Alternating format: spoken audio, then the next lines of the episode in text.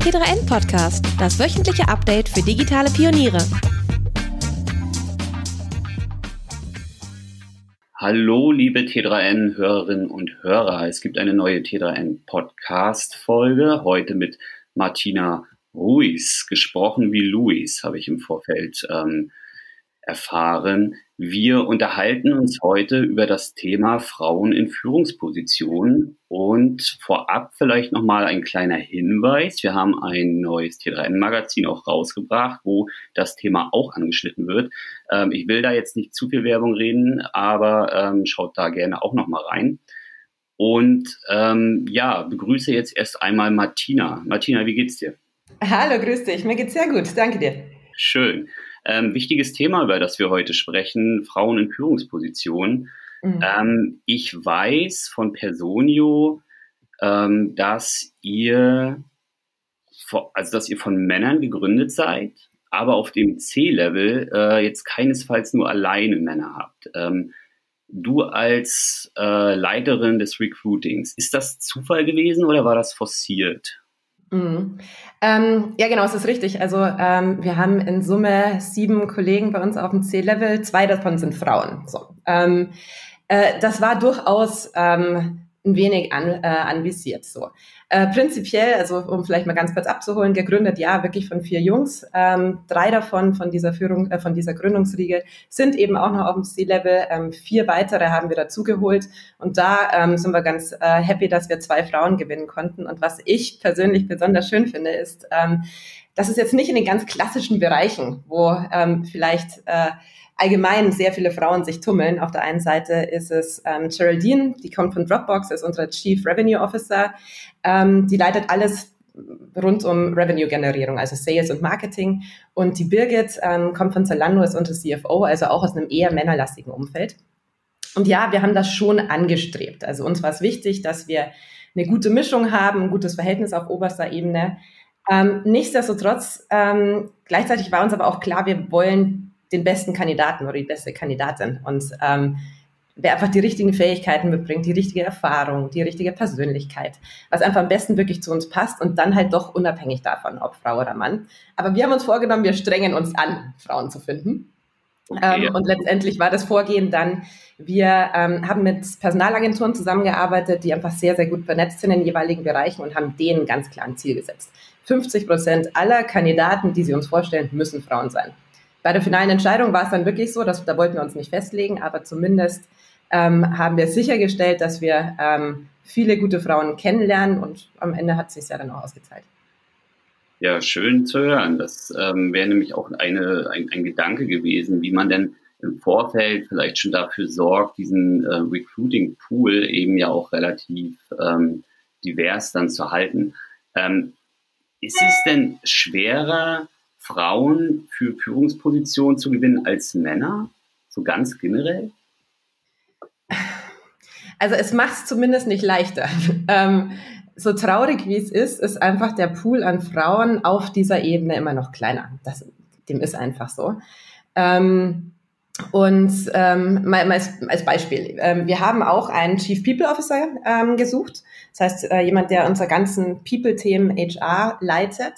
Und wir haben uns eigentlich bei der Position die größten Chancen ausgerechnet, dass wir da eine Frau finden, einfach weil es sehr viele Frauen im HR-Umfeld gibt.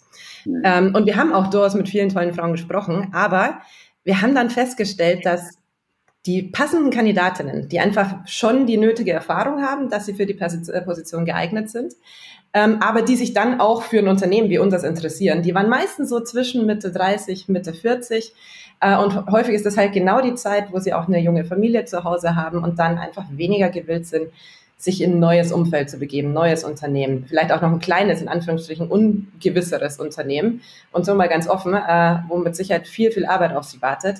Ähm, oder ähm, vielleicht sogar für den Job umzuziehen, was man, man sucht auf diesen Ebenen, nicht nur auf lokaler Ebene, das funktioniert nicht. Und ähm, da waren einfach ganz, ganz viele dabei, die einfach in dem Moment nicht bereit waren, umzuziehen oder zumindest viel zu reisen. Mhm. Ähm, demnach, ja, es ist schon schwer, ähm, Frauen für diese Position zu finden. Ähm, wie gesagt, kleinerer Pool und einfach auch teilweise wegen den Umständen. Mhm, okay. Ähm, wie, wie, hat sich das dann für euch aufs Recruiting ausgewirkt? Also wie habt ihr diesen Umstand adressiert, um dann eben doch ähm, Frauen zu überzeugen? Mhm. Mhm. Also wie gesagt, auf der einen Seite ähm, haben wir klar mit den Headhuntern gearbeitet, dass wir Frauen kennenlernen wollen.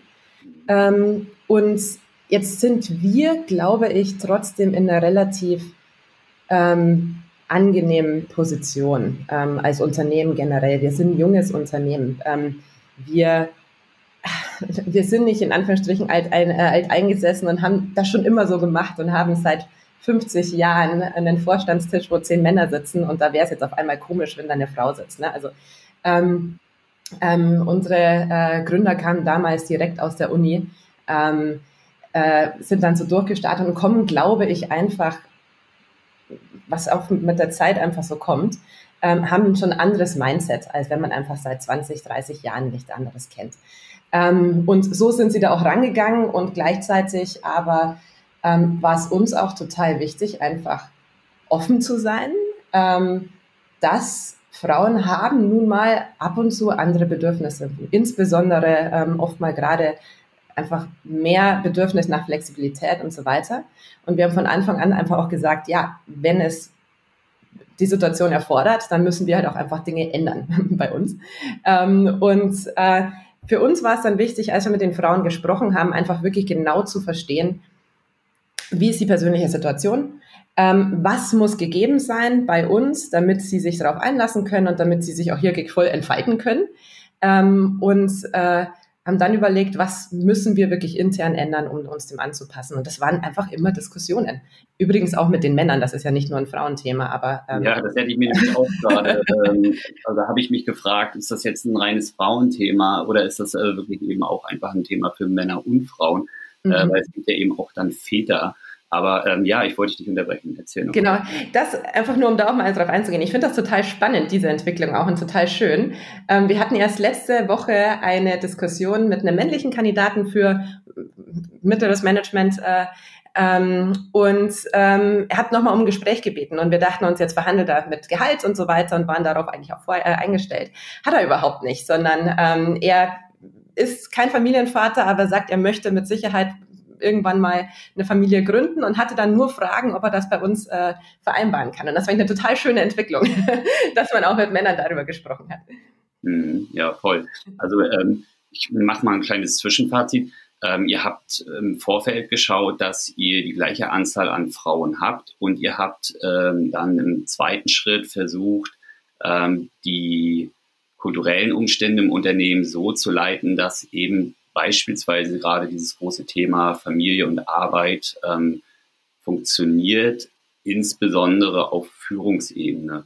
Ähm, was können denn Führungsfiguren bei euch machen, was man wahrscheinlich in anderen Unternehmen nicht machen kann, wenn man eine Familie hat? Ähm, ich würde nicht sagen, dass man das in anderen äh, Unternehmen nicht machen kann. Ähm, ähm, aber was, was können, also allgemein haben wir so ein, äh, äh, legen wir bei uns mittlerweile Wert darauf, dass wir uns schon genau anschauen, welche Mitarbeiter haben wir und was sind deren persönliche Umstände. Und ähm, äh, mit Sicherheit ist eine Gruppe, die wir uns da immer anschauen, Eltern. Das ist auf Führungspositionen so, aber auch über das ganze ähm, Unternehmen hinweg. Ähm, und was ähm, gerade beispielsweise, was wir gemacht haben, ähm, als wir dann äh, Geraldine und Birgit äh, ähm, zu uns geholt haben, das sind so Kleinigkeiten, die aber einen großen Einfluss haben können. Wir hatten früher ähm, jeden Mittwoch unser Management-Meetings äh, abends um sechs. Das ging offiziell bis halb acht, hat aber ganz gerne auch überzogen äh, und ging dann bis in die späteren Abendstunden. Was total okay war, weil ähm, im Management einfach nur ähm, junge Jungs und damals ich saß saßen, die äh, jetzt eben nicht gebunden waren und abends andere Verpflichtungen hatten. Und das war ganz klar, dass das nicht mehr geht. Ähm, dass das eine Uhrzeit ist, wo vielleicht jemand, der sich noch um eine Familie kümmert, dann Essen machen muss oder zumindest mit, den, mit der Familie essen möchte und dann die Kinder ins Bett bringt. Und das ist ja überhaupt kein Problem, so ein Meeting zu verlegen. ähm, oder, keine Ahnung, in der Vergangenheit waren ganz häufig Management-Offsites am Wochenende. Da hatte jeder Zeit. Ähm, Wiederum ist das aber ja nichts, was sich nicht verändern lässt. Und da war es auch klar, okay, wir äh, müssen schauen, dass wir wirklich die Wochenenden eher frei halten und demnach ähm, jedem auf Führungsebene, aber auch insbesondere dann den Frauen einfach die Möglichkeit geben, ähm, sich da um andere Dinge zu kümmern. Ähm, und jetzt findet das halt meistens nicht mehr am Wochenende statt. Und das sind so Kleinigkeiten, die ja überhaupt nicht schwer zu bewegen sind, wenn man aber einfach nur dafür offen ist, äh, mal drüber nachzudenken ähm, und, und es dann auch umzusetzen.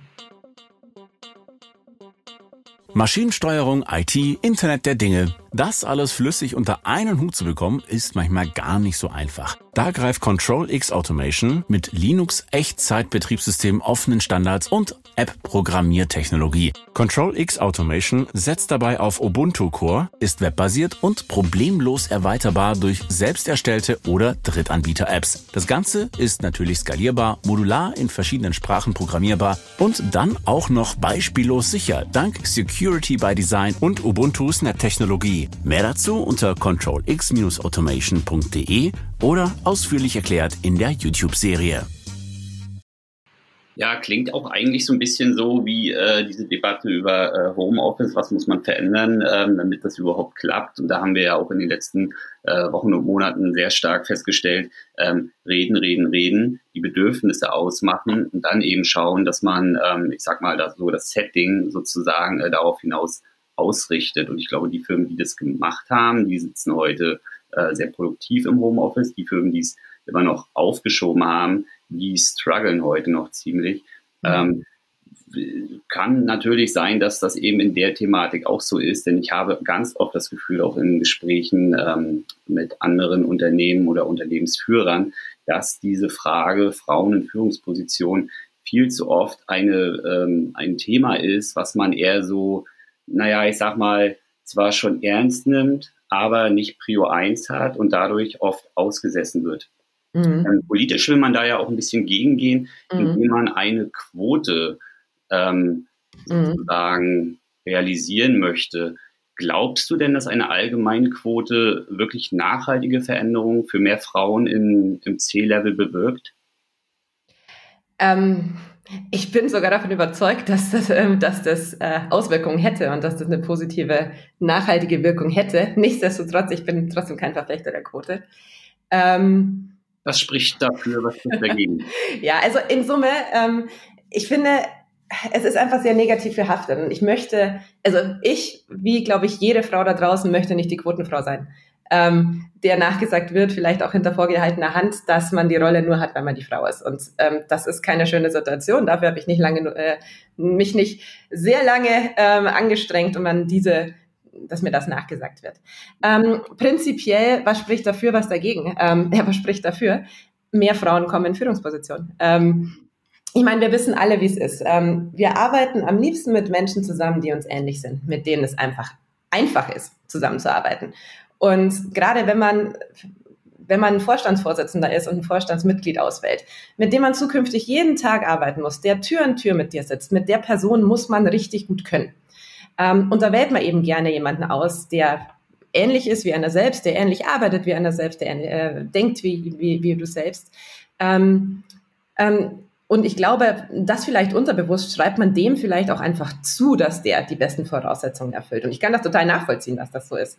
Und eine Quote durchbricht das einfach. Das heißt, ähm, man muss äh, mit anderen arbeiten und äh, hat dadurch dann mit Sicherheit auch den Effekt, dass also es ist ja wissenschaftlich ähm, erwiesen, dass eine Mischung aus Männern und Frauen auf Führungsebene einfach einen positiven Einfluss auf den Businesserfolg haben. Und wenn die Quote da so Denkanstöße bringt und es einfach ähm, ähm, vielleicht nicht Denkanstöße, sondern einen dahin schubst, dann ist das vielleicht nicht, also ich finde den Weg dahin nicht schön, aber die Richtung ist ja nicht die falsche. Und also mein richtig blöder Vergleich, ähm, so ein bisschen wie vor vielen Jahren mit der Mülltrennung, das ist wirklich ein blöder Vergleich. Aber damals war das Geschrei groß, ähm, es hieß, hält sich sowieso keiner dran, äh, dann hat man sich daran gewöhnt, plötzlich ist es ganz normal und man kann sich gar nicht mehr vorstellen, dass man anders war. Ähm, und ähm, ich glaube, dass so eine Quote letztendlich das ähm, einfach in die richtige Richtung schubst und dann zukünftig allgemein verstanden und normal, äh, ähm, normal wird. Ähm, nichtsdestotrotz, äh, was spricht dagegen? Ähm, ich bin ein harter Verfechter äh, von Meritocracy. Ich finde, es sollte immer die beste Person, die am meisten geeignet ist, ähm, die Rolle bekommen. Und das hat erstmal einfach überhaupt nichts mit dem Geschlecht zu tun. Mhm. allgemein finde ich das halt einfach eine Quote, die auferlegt ist, die, die untergräbt das Standing von Frauen in, in Führungspositionen. Ähm, und was ich finde eigentlich dann auch noch damit reinspielt, es ist einfach nicht damit äh, getan, Unternehmen eine Quote aufzuerlegen. Ähm, wenn sich sonst die Unternehmen aber nicht ändern. Das heißt, wenn es dann für die Frauen trotzdem schlichtweg unmöglich ist, ähm, in dieser Führungsrolle ähm, Privatleben und Familienleben zu, zu vereinbaren, dann, dann bringt die Quote die Frauen zwar rein auf die Position, aber sie sind dort äh, nicht lange erfolgreich oder glücklich. Hm, okay, also würdest du dann eben auch äh, den Gründern von Personio nicht unbedingt dazu raten, euch äh, freiwillig selber eine Quote aufzuerlegen? Ich weiß es nicht, das würde ich so nicht sagen. Also da sind wir weit von entfernt, weil wir ähm, einfach in einer recht glücklichen Lage sind. Also ja, auf Vorstandsebene haben wir jetzt 29 Prozent, also zwei von sieben, die Frauen sind. Über ganze Firma hinweg sind aber 45 Prozent der Führungspositionen mit Frauen besetzt und ähm, 50 Prozent der ganzen Mitarbeiter sind Frauen. Gestern die Zahlen frisch gezogen. Also das sind gute Zahlen. Ähm, und ich glaube, wir sind weit davon entfernt, dass wir ähm, uns deswegen so eine Quote auferlegen müssen. Und wir tun lieber andere Sachen, ähm, die einfach sich, in, also wie wir das beibehalten können, dass wir über ähm, die ganzen Firmenstrukturen hinweg einen, ähm, einen gesunden Frauenanteil haben. Heißt für mich jetzt trotzdem nicht, wenn sich das irgendwann mal komplett ändern würde, ähm, dass es in eine ganz andere Richtung sich bewegt, aus irgendwelchen Gründen. Mhm. Ähm, ich glaube, wir sind ein Unternehmen, das uns konstant challenged. Wir hinterfragen alles, immer wieder. Ähm, und, und selbst wenn es immer ein Jahr lang gut gelaufen ist, werden wir es trotzdem nochmal ähm, anschauen. Und das heißt, wenn wir in so eine Situation kommen, dass das einfach in eine ganz falsche Richtung geht, ähm, dann glaube ich schon, dass wir es auf jeden Fall sehr, sehr ernst nehmen werden. Ob wir dann uns eine Quote auferlegen, weiß ich nicht. Aber hm. ähm, ja. Okay, verstehe. Wie oft durchsuchen wir E-Mails, Messenger-Apps, Kalender und Verzeichnisse, um Informationen zu finden? Und im Homeoffice fragt man ja auch nicht mal eben den Kollegen nebenan. Die Work-Management-Plattform von Asana eignet sich da ideal als zentrale Informationsquelle, um zu verstehen, wie sich Arbeitsumgebungen verändert haben, was funktioniert und was nicht. Um bessere Ansätze hervorheben zu können, hat Asana die Einstellungen und Verhaltensweisen von über 13.000 Wissensarbeitern weltweit analysiert und dieses Know-how fließt natürlich in die Workflows mit ein, um für mehr Effektivität und Zufriedenheit zu sorgen. Den Bericht findet ihr übrigens unter asana.com/fokus. Nun haben wir darüber gesprochen, äh, welche Herausforderungen sich da so ein bisschen ergeben können. Ähm, wir haben festgestellt, dass vor allem der Grund, äh, Familie und Beruf zusammenzubekommen, oft ein Problem ist für Frauen, um in eine Führungsposition zu gehen. Ähm, welche Ansprüche haben Frauen denn noch, die sich eventuell von den Ansprüchen von Männern unterscheiden könnten? Hm. Ähm, ich, ich glaube, das ist, das ist ein super Schubladendenken und das ist wahnsinnig schwer irgendwie so zu beantworten. Mhm. Ähm, ich habe mal, ich habe mich dazu übrigens auch mal mit Birgit äh, und Geraldine ausgetauscht, äh, also auch vor längerer Zeit schon, weil ähm, die, die sind auf diesen Posten ähm, und haben sich vor allem auch sehr, sehr aktiv für diese Rollen entschieden. Ähm, ich glaube, beide meinten, was sie möchten, ähm, ist einfach ein offenes Unternehmen. Ähm, da geht es auf der einen Seite um Flexibilität, aber allgemein die ähm, die sich zu dem Thema Frauen in Führungspositionen jetzt gar nicht aktiv Gedanken machen müssen, in Anführungsstrichen. Die das nicht als Problem sehen, dass wir jetzt lösen müssen, sondern wo es einfach so natürlich ist und es dann gar nicht auffällt, dass sie ähm, eine Frau sind. Ähm, ähm, ganz häufig kam es wirklich auf, äh, oder äh, Geraldine hat mir das auch im, im, im, Detail berichtet, sie hat sich auch nicht für ein Unternehmen entschieden, sondern äh, vor allem für, für einen Manager. Ähm, das heißt, sie wollte mit jemandem zusammenarbeiten, der einfach versteht, dass manche Dinge bei ihr anders sein könnten äh, und der dazu erstmal total offen ist. Und ansonsten so andere Ansprüche ist, ähm, ich, ich glaube, für jede Frau ist es schön, wenn du nicht die einzige Frau bist, die um den Tisch rumsitzt.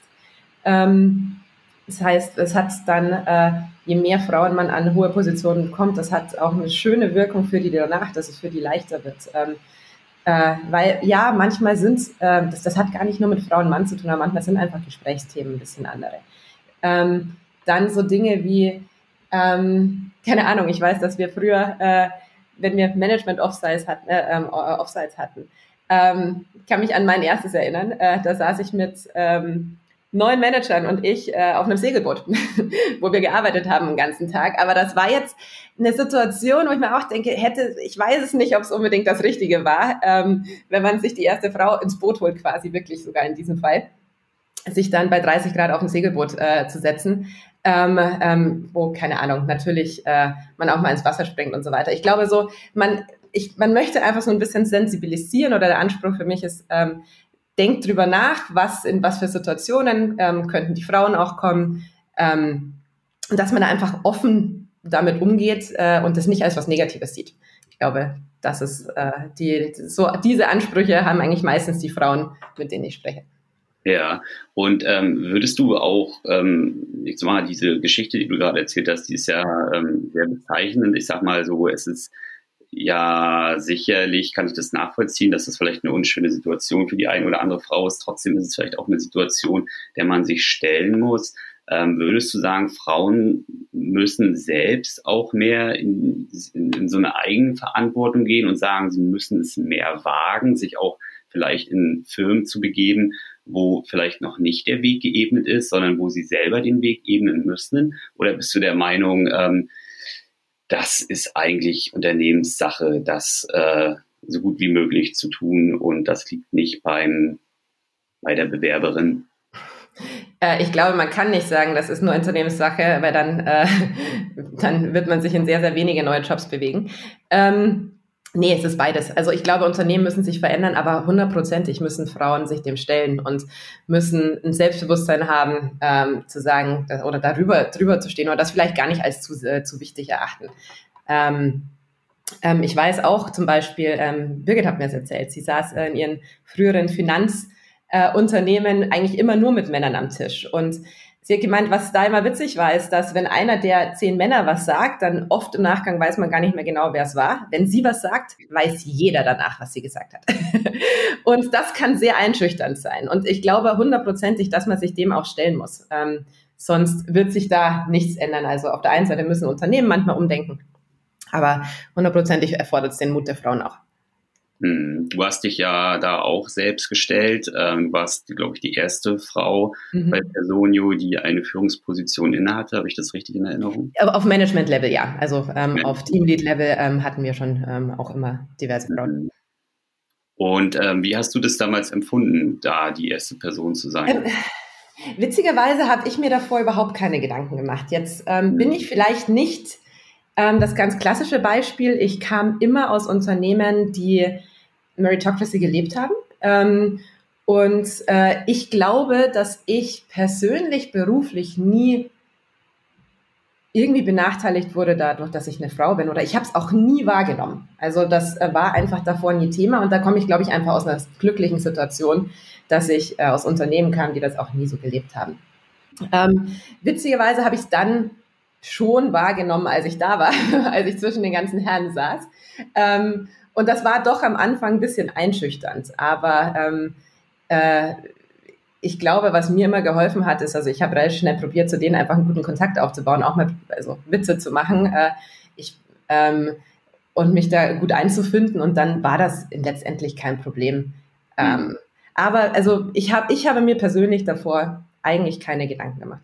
Hm, also einfach rein ins äh, kalte Nass und schauen, wie es kommt. Ähm, Martina, ich finde, das ist eigentlich schon fast ein gutes Schlusswort. Wir haben einen schön knackigen Podcast gerade produziert mit 22 Minuten. Ähm, ich danke dir für deine Zeit ähm, und ja, hoffe, dass ihr noch weitere C-Level-Positionen besetzen werdet. Ich denke, ähm, für alle Zuhörerinnen, die jetzt äh, hier in diesem Podcast beigewohnt haben, äh, hat sich vielleicht sogar ein kleiner potenzieller Arbeitgeber ergeben. Wobei klein das würde mich sehr freuen. klein darf man natürlich nicht sagen. Seid äh, vor kurzem ähm, als Einhorn ähm, genau. auf, auf, äh, ja, auf, auferhoben worden. oh, nein, das ist natürlich völlig falsch, was ich gerade sage. Aber ja, genau. Ähm, Einhorn ist es nicht, aber das Ziel, das wir hatten. Aber durchaus, wenn ich Werbung machen darf, wir wachsen dieses Jahr bestimmt noch um 400 bis 500 Leute ähm, und suchen über alle Ebenen hinweg, über alle Departments und all unseren Büros, Frauen wie Männer. Ähm, falls jemand Lust hat, äh, sehr, sehr gerne, ähm, schaut euch mal Personio an online. Ja, das ähm, würde ich sagen. Schaut euch das mal an. Ich habe eine, eine sehr gute Außenwahrnehmung von Personio gehabt. Martina und ich haben auch schon mal einen Artikel zusammen ähm, gestrickt. Da ging es darum, dass ein Anschreiben gar nicht so viel Sinn hat. das hat auch für viel Aufruhr äh, gesorgt, habe ich danach festgestellt im letzten. Da war auch viel Aufregung drin. Genau. Ähm, also wenn ihr euch bewerben wollt bei Personio, dann tut das gerne. Ähm, Anschreiben ist nicht so wichtig. Mhm. Und äh, Frauen vor, Frauen an die Macht, würde ich mal sagen. Äh, liebe Martina, vielen Dank für deine Zeit. Danke dir, ähm, Andreas. Ich wünsche eine schöne Restwoche, äh, natürlich an dich, aber auch an unsere ähm, Zuhörerinnen und Zuhörer und freue mich auf eine baldige neue Folge. Ähm, meine erste Folge übrigens heute, die ich remote aufgenommen habe. Ich hoffe, technisch hat das alles funktioniert. Wenn nicht, äh, seht uns nicht nach. Ich sitze gerade in der Provinz, in der Waschküche, in der ehemaligen Waschküche meines Großvaters und ich habe gehofft, dass das äh, Internet hier noch irgendwie mithält. So, anyway, also alles Gute euch, bis zum nächsten Mal. Danke Martina und macht's gut.